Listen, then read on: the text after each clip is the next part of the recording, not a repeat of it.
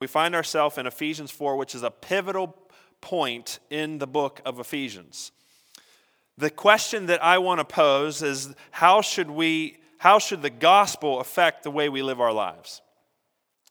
How should the gospel message, the message that Jesus Christ came, lived a perfect life, died for our sins on the cross, conquered sin and death by rising from the grave, ascending into heaven, and inviting us into eternal life with him, how should that message change the way we live our lives? That's an appropriate question for where we find ourselves in the book of Ephesians. Let's look at Ephesians chapter 4, verses 1 through 6 together. This is God's word. It says, Therefore, I, the prisoner in the Lord, urge you to live worthy of the calling you have received, with all humility and gentleness, with patience, bearing with one another in love, making every effort to keep the unity of the Spirit through the bond of peace. There is one body, one Spirit, just as you were called to one hope at your calling one Lord, one faith, one baptism, one God and Father of all, who is above all and through all and in all. So the question I'm asking is how should the gospel affect the way we live our lives? The reason I'm asking that question now is because for the first three chapters of the book of Ephesians, which is a six chapter book, by the way, so for the first half of the book of Ephesians, Paul is declaring the gospel. He's making the gospel message known. He's talking about what the gospel is and what it means for those who believe in Christ. He's encouraging the Ephesian believers to rejoice in God's decision to include us in his plan of salvation. He even takes some time to make the Ephesian believers aware of his, of his heartfelt desire to build them up through prayer. And so, for three chapters, I would say it simply this way it's, it's basically all theology, it's what we should believe. And now we're going to see this transition take place in chapter 4, where we're going to move on from what we should believe to how what we should believe should impact how we should live our lives. In other words, how should the gospel affect the way we live our lives? That's what Paul is going to spend the next three chapters and the rest of the book of the Ephesians answering. He's going to move on from this is the gospel message that we hold to, to this is how it affects the way we live our lives. It gets very practical for here on out. And so, our mission as a church, as Redemption Church, is to declare and demonstrate God's plan of redemption. God's plan of redemption being another way of saying the gospel of Jesus. So you could say it this way the first three chapters were declaring the gospel, and now in the next three chapters, Paul's going to tell us how to demonstrate the gospel in our daily lives.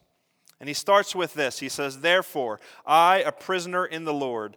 Anytime you see the word therefore, you should ask the question, What is it there for? And so he's pointing back to what he's just said. Therefore means that what I'm about to say to you is a response to what I've already said to you. So you notice this transition. In fact, as we look at the next three chapters, this there's a very similar phrase that happens again and again. Here he says, Therefore, live worthy of the calling you received. Later on in chapter 4, he's going to say, Therefore, you should no longer live as the Gentiles live, that's non Christians, in the futility of their thoughts. And then in chapter 5, he'll say, Therefore, be imitators of God. Those, in, a, in essence, are, are three different ways of saying something very similar.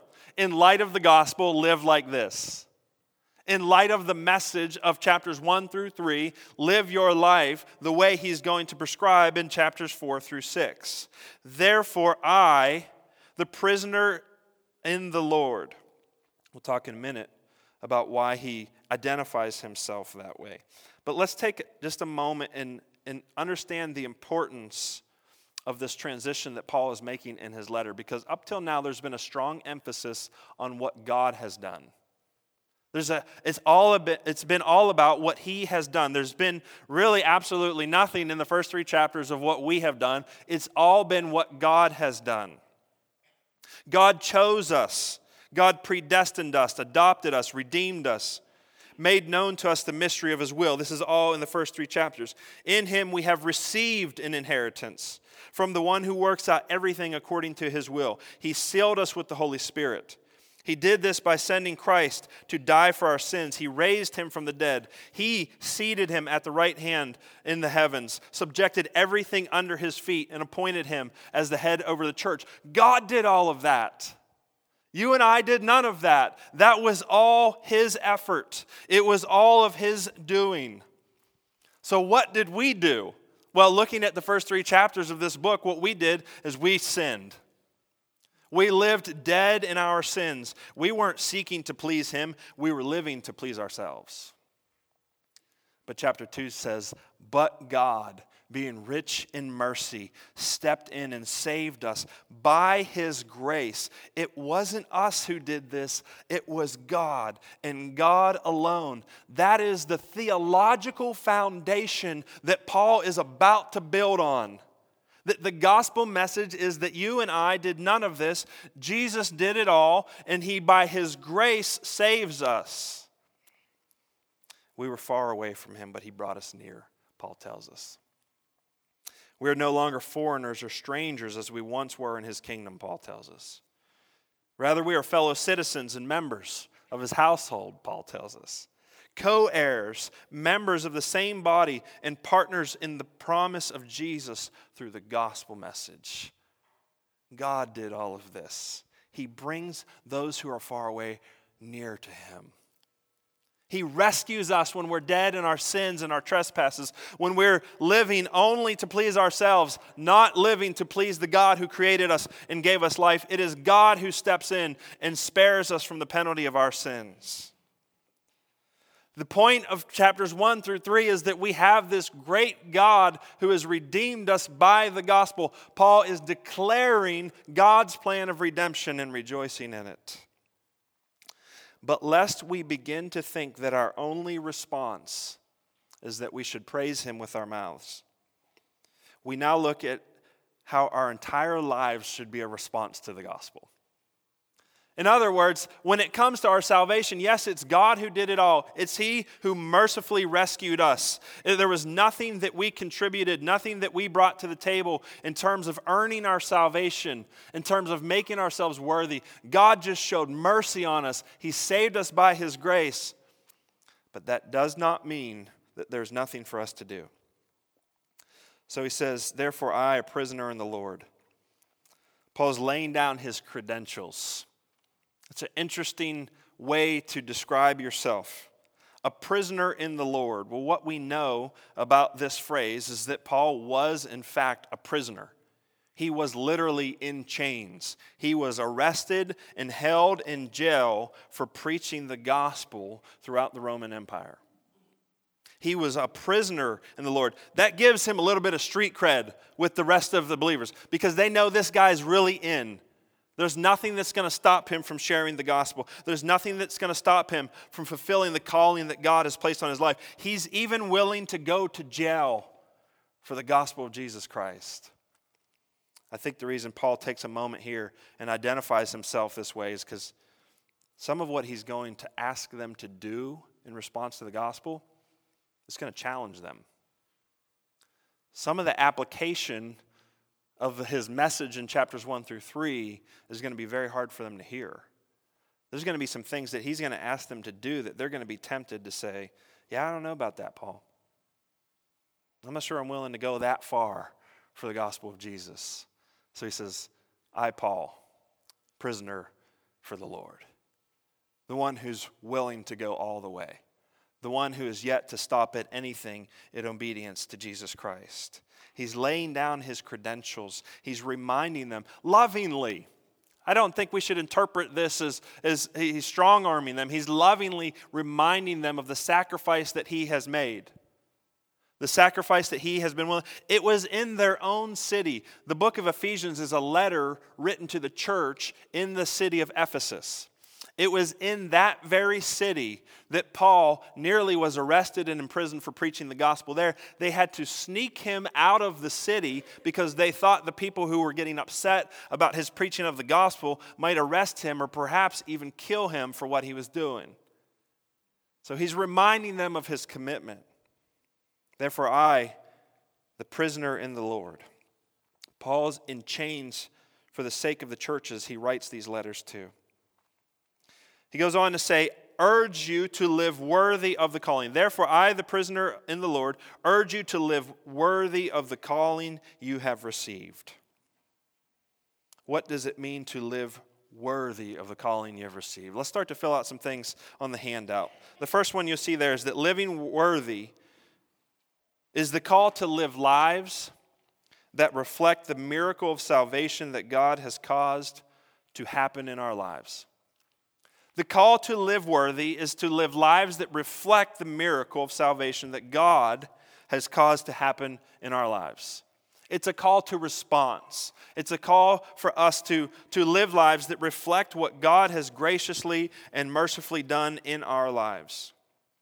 Now, we have to be very careful here because when it comes to, to our part in what we're going to do in response to the gospel. We don't want to slip into the idea that we are somehow earning, justifying, or maintaining our salvation through our obedience. Salvation is by grace and grace alone. Salvation is by grace apart from our ability to earn it. At the same time, though, salvation by grace does not negate our responsibility to live according to what God has done. In other words, our obedience is a result of our salvation, not our salvation the result of our obedience. Do you follow that? Our obedience is the result of our salvation because we've been saved by grace. Because God has shown us His mercy in this way, it, the result of that is our obedience to Him. But it's not the other way around. We, we have to fight to, to not get this twisted in our minds. Our salvation is not the result of our obedience. Obedience does not lead to salvation, it flows out of salvation. That means we don't have to come to Him already having ourselves together. It's one of the greatest parts of the message of the gospel there is that God receives us as we are. He receives us sometimes quite broken, ensnared in sin unable to get ourselves up off the floor, unable to clean ourselves up. He welcomes us just as we are. We don't have to earn our way into His love. We don't have to earn our salvation. Jesus already did that. In fact, by thinking that we can earn uh, salvation or God's love, we are insulting what Jesus has already done on our behalf. We're, we're moving forward as if what he did was not good enough, that we need to do something in addition to it. Our obedience is a result of our salvation, not our salvation, the result of our obedience. So I just want to get that in our heads as we move from talking about what we should believe to what we should do. Let's keep these things in proper perspective. And so, since God's grace toward us has brought salvation, so therefore, let us live lives worthy of the calling we've received. That's what Paul's saying to us today. Live lives worthy of the calling you have received. I want to unpack that a little bit for you, but I just want you to take a moment and think what does that look like for you? What's that going to mean in your life? What does that mean, not just on Sunday mornings, on Monday mornings, when you get up and go to work or when you get up and go to school? Or when you're hanging out with your friends and they want to do things that you don't think are consistent with how Jesus has called you to live your life. What does it mean in those moments to live lives that are worthy of the calling that you have received? What does it look like when you, when you face your own personal temptations to fight against temptation in the name of living worthy of the calling that you have received? Well, let's think about this. What does it mean to live lives worthy of the calling we have received? As I was thinking about this week, this this week, there was something that came to my, my mind. There's a story. Um, the NFL Films does these uh, football life stories. I don't know how many of you have ever seen those. It's not important if you haven't seen them, um, but they document very successful uh, players who've played in the NFL and they tell their life story. One of the best ones that I've ever seen. I, I guess I haven't seen that many of them, so I shouldn't shouldn't say that. But a really good one to see is the one they did on Jerome Bettis. And uh, Jerome Bettis, I assume, as everybody here knows, uh, was one of the greatest running backs to ever play for the Pittsburgh Steelers. Um, Hall, of, Hall, of, Fame running back, really cool guy. Um, just really m- made a big impact through his career in the NFL. But one of the things that I, really impressed me about Jerome Bettis' story was a story that he told. I believe it was when he was being inducted into the NFL Hall of Fame. He said when he was going off to college, his dad said to him, and he, and he grew up in a working class family. His dad said, Son, I don't have much to give you, but I give you a good name. And then he said, So don't screw it up. And as you watch Jerome Bettis, at one of the most important moments in his life as he's being inducted into the Hall of Fame, tell this story and the emotion that comes over him, you know that meant something to him. He took that very seriously. His father, who didn't have much to give him, was giving him a good name. He was giving him that mantle to carry throughout his life to be a good man, to make a good impact on society. You know, my, I'm my name is actually Fred Neal III. I'm the third of the Fred Neals in my family. Um, something, uh, you know, I'm, I'm not generally excited that my parents named me Fred, but there is, there is, some, I mean, you know, it's, it's the 2000s now, right? But there is something that, as I've grown into adulthood, that has meant a lot to me, uh, looking back of the generations of Freds in my family and saying, I want to carry that name well.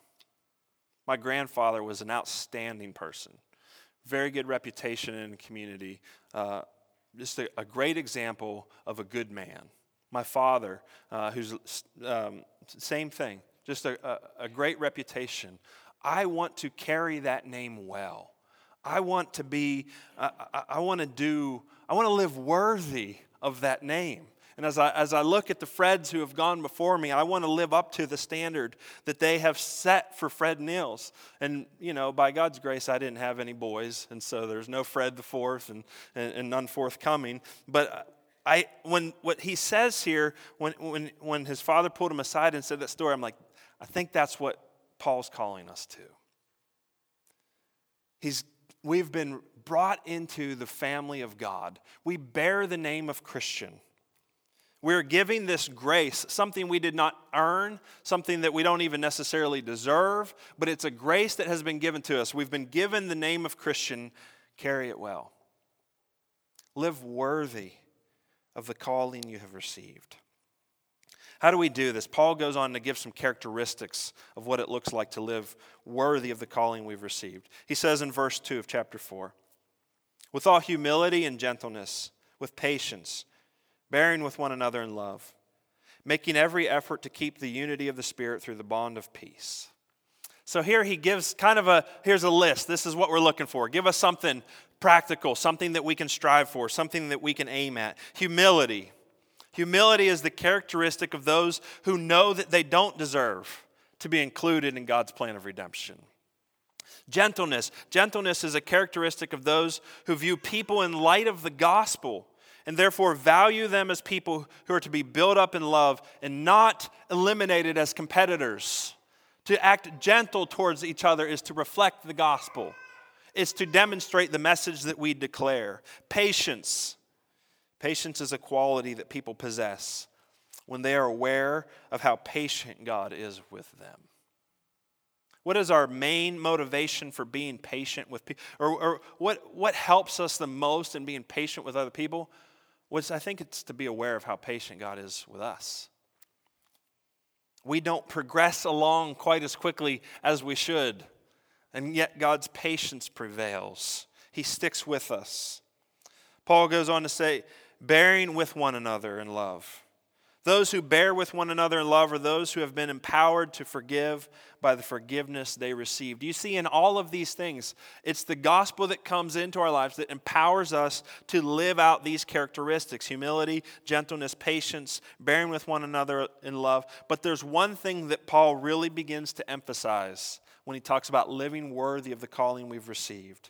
He says in verse 3 making every effort to keep the unity of the Spirit through the bond of peace. And this becomes the dominant theme of the next few verses of Paul's message to the Ephesians. Keeping the unity of the Spirit through the bond of peace. In fact, he says to make every effort. That's an important phrase to latch on to. Sometimes unity is not going to be completely up to you. Sometimes being at peace with the people around you won't be completely in your hands. But we are called to make every effort, to do our very best to keep the unity of the Spirit through the bond of peace. Paul's going to show us a pattern of unity that we are to follow after. Let's continue. Oh, there's um, the next thing on the handout that I almost skipped over. Unity is a key component to living worthy. If you want to live worthy according to the calling you've received, consider all of these characteristics humility, gentleness, patience, bearing with one another. But let's put the emphasis today where Paul puts it, which is on keeping unity. Unity is a key component to living worthy. The basis and pattern for this unity is right here in verses 4 through, 5, 4 through 6. He says, There is one body and one spirit, just as you were called to one hope at your calling. One Lord, one faith, one baptism, one God and Father of all, who is above all and through all and in all. There is one body. That's the church. Jesus only has one church. This is interesting to us because we have many churches. Every town across this country has many churches. Jesus has one church. And all of those who have been saved by Jesus Christ, who are believers in what he has done for them on the cross, are part of that church. Now, I don't know how, honestly, I don't, I don't I don't know how we reconcile that with where we're at. I don't know what it would look like for geographically for us just to have one church. I'm not even sure that's the goal or what we're speaking about here. I think the, the broader goal is that we have a unity in Him, even if we worship in different places and have different preferences or different styles, or even believe different things on some of the non essential things that are a part of our faith. But there is one body, and that's Jesus' church. There's only one spirit. The spirit that lives in me is the same one that lives in you. The spirit that lives in us is the same spirit that lived in those first century believers, the Christians that Paul is writing to in, in first century Ephesus. It's the same spirit. The spirit has not changed over the ages, the spirit is not different from person to person. One spirit. We are called to one hope. That hope is Jesus.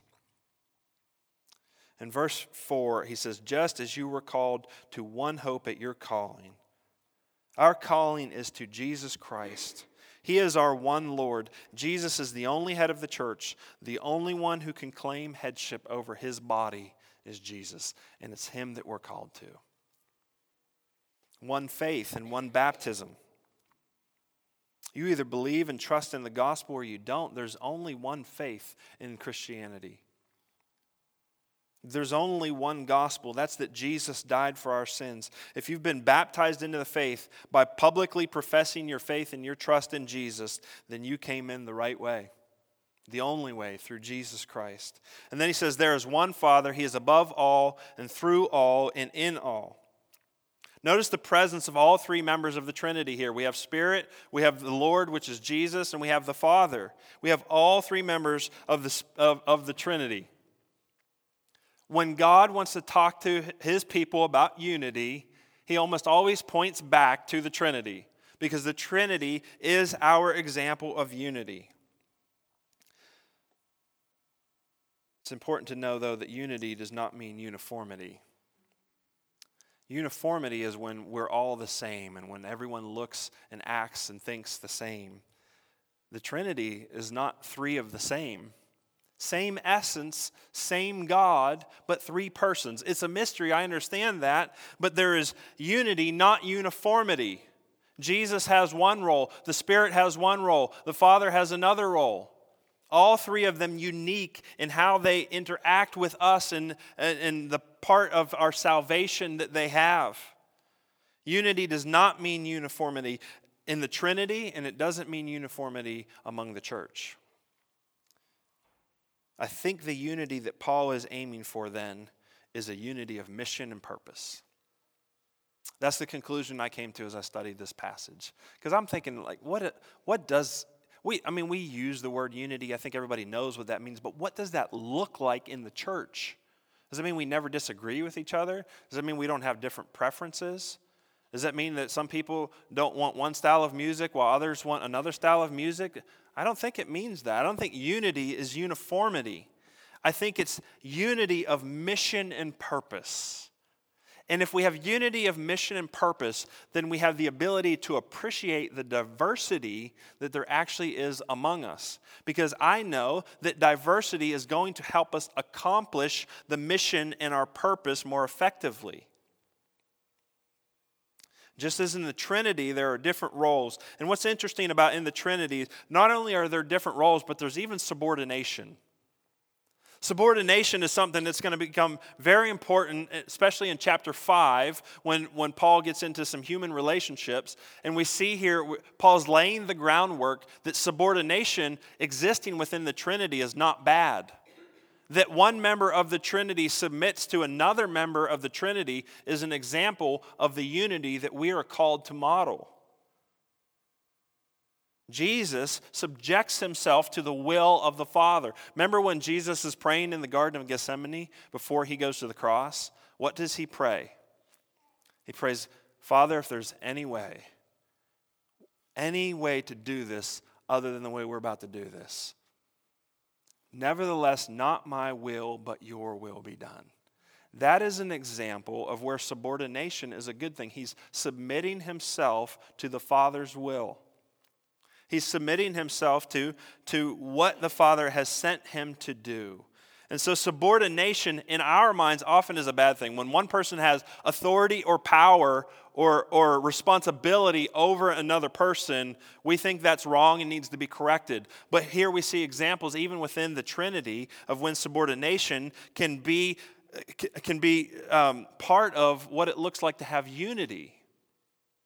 So, that'll become very important as we, as we look in future chapters. But unity doesn't mean we're all the same. That would be bad. Instead, God has made us all different. He's made us unique from one another. We have different personalities, different dispositions. We have different preferences. We have different likes and dislikes. And most importantly, where he's going to go in the rest of this chapter, when, which we'll look at next week, we have different gifts, different abilities, different things that we bring to the table. God wants us to be different. I think that's even reflected in how He created us. Human, human beings, there's more uniqueness among the human species than among other species. I mean, think about that. Stink bugs, they all look the same, they all do the same nasty stuff. Black bears, try to tell one black bear from another. Other than size, there, there's really no distinctions. I mean, think about all of the different species that God has created that look and act the same. And then there's human beings. We're so unique. Not only do we look different from one another, but we act different. We behave differently. It's hard to find two human beings who think exactly alike. It just doesn't happen because God has made us unique. He's made us to be different. We, we're beyond animal instincts. We are thinking creatures. He has created us in His image and He's made us diverse. And as we're going to see when we look ahead, I'm just giving you a taste of what's to come next week. He's gifted us in diverse ways. And all of that works together so that we can have unity of mission and purpose. So that's why he says here, make every effort to keep the unity of the Spirit because you're important to one another. We're, we, us being together matters so that we can accomplish the mission and the purpose that he has given us, which is to declare and demonstrate God's plan of redemption in Jesus Christ. That's what he calls us to have unity on. Not that we all like the same sports teams. I mean, I'm sure I could get I could get people pretty worked up in the room by talking about Penn State versus Pitt, or, or you know some of these different rivalries that we get all excited about. It's not that we have to think the same on all things. It's that we are unified in our mission and our purpose. That is what God has called us to. That's what it means to live worthy. That's part of what it means to live worthy. And to live worthy is the call of every believer. That's the last thing that you'll see on, on the outline there. To live worthy is the call of every believer. He's called all of us to this. To live worthy, to respond to the gospel by how you live your life is your calling if you are a believer in Jesus. God is not interested in spectators or fans. He's interested in those who are willing to, in, in the words of Jesus, take up our cross, deny ourselves, and follow Him.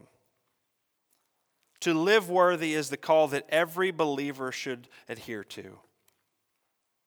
So, how is God calling you to live worthy? First and foremost, from what we've seen here, I think He wants us to live unified in our mission and our purpose.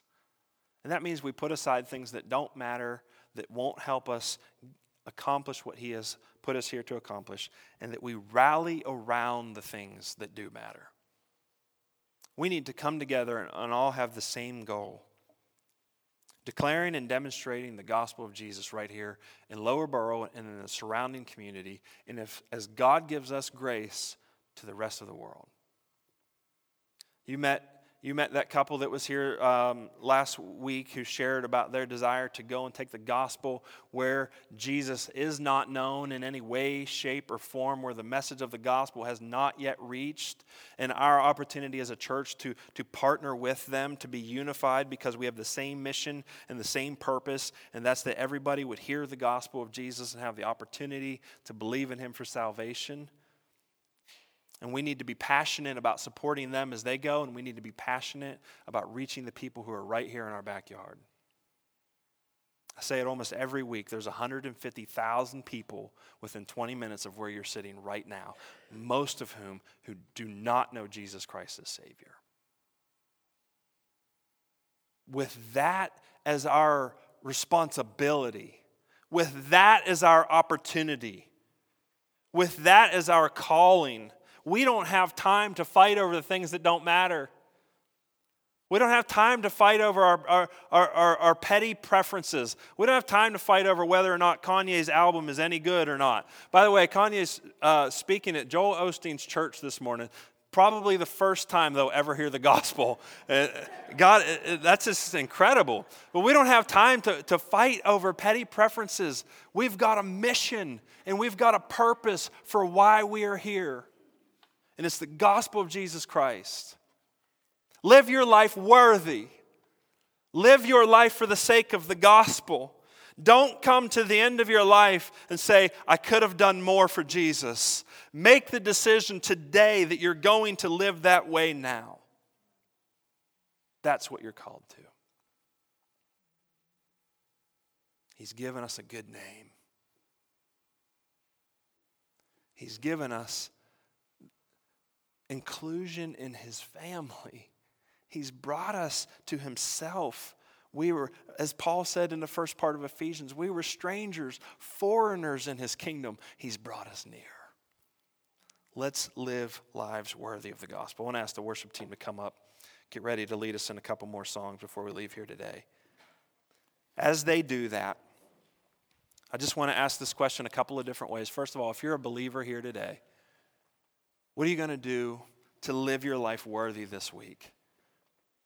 What are you going to do to make every effort to keep the unity, the unity of our mission and of our purpose? What are you going to do to live your life day in and day out worthy of the calling that you have received? If you're not a believer here today, I want you to know this is part of what it means to come to Jesus. Yeah, He did everything that is necessary for your salvation, and He offers you this free gift of grace.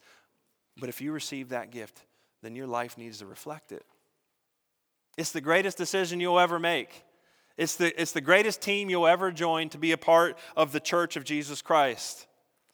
But understand, there's a response. And that response is to live your life worthy of the calling.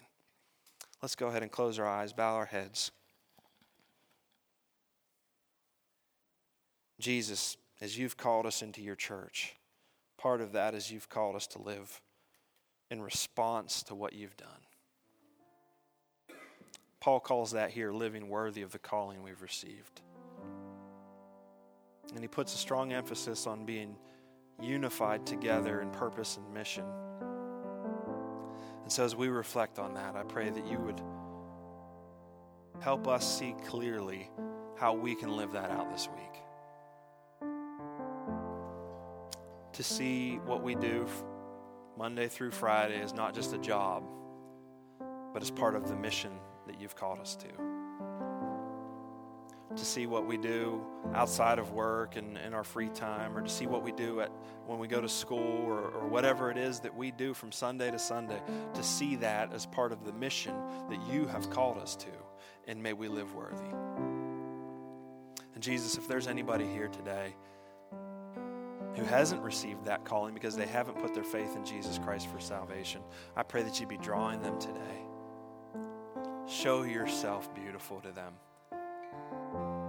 Show yourself worthy of this kind of response that we would live our lives according to the mission and the purpose that you have given us, that we would live lives worthy. In Jesus' name we pray. Amen.